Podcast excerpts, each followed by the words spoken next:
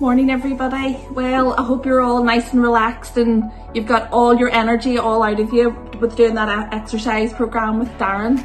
And I hope you've had lots of fun. So today we're going to be learning about how good God is. And how many of you here believe that? Put your hands up and tell me how many of you believe that God is good. And God loves to bless his children, doesn't he? So the Bible tells us that God is good all of the time. Even in the beginning, God showed his goodness. So if you take your Bibles and if you look up Genesis chapter 2, verse 7 to 22, you'll see that God created the Garden of Eden for Adam. But he didn't leave Adam on his own, sure he didn't, because he then created Eve so that Adam would have company and he wouldn't be alone.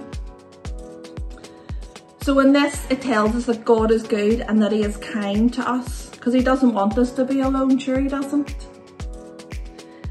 But God as well never changes. Even when we do things that we shouldn't do, maybe things that maybe would upset him or if we upset our parents or our friends, God still is there and he still loves us, doesn't he?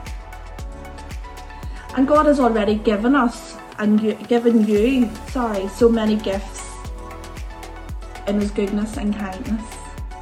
He's given you family, he's given you friends, he provides you with clothes to wear, he provides you with food to eat, he provides you with all you need.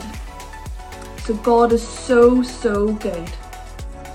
But remember, the most important thing that God has given us out of everything that we have is his son Jesus, who, he, who, who died for us on the cross forgive us of our sins.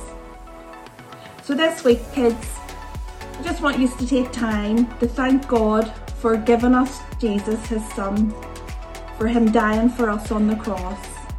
And I want you to just say thank you for his goodness and kindness for everything that he does and provides for you. And maybe this week you might want to maybe speak to your friends.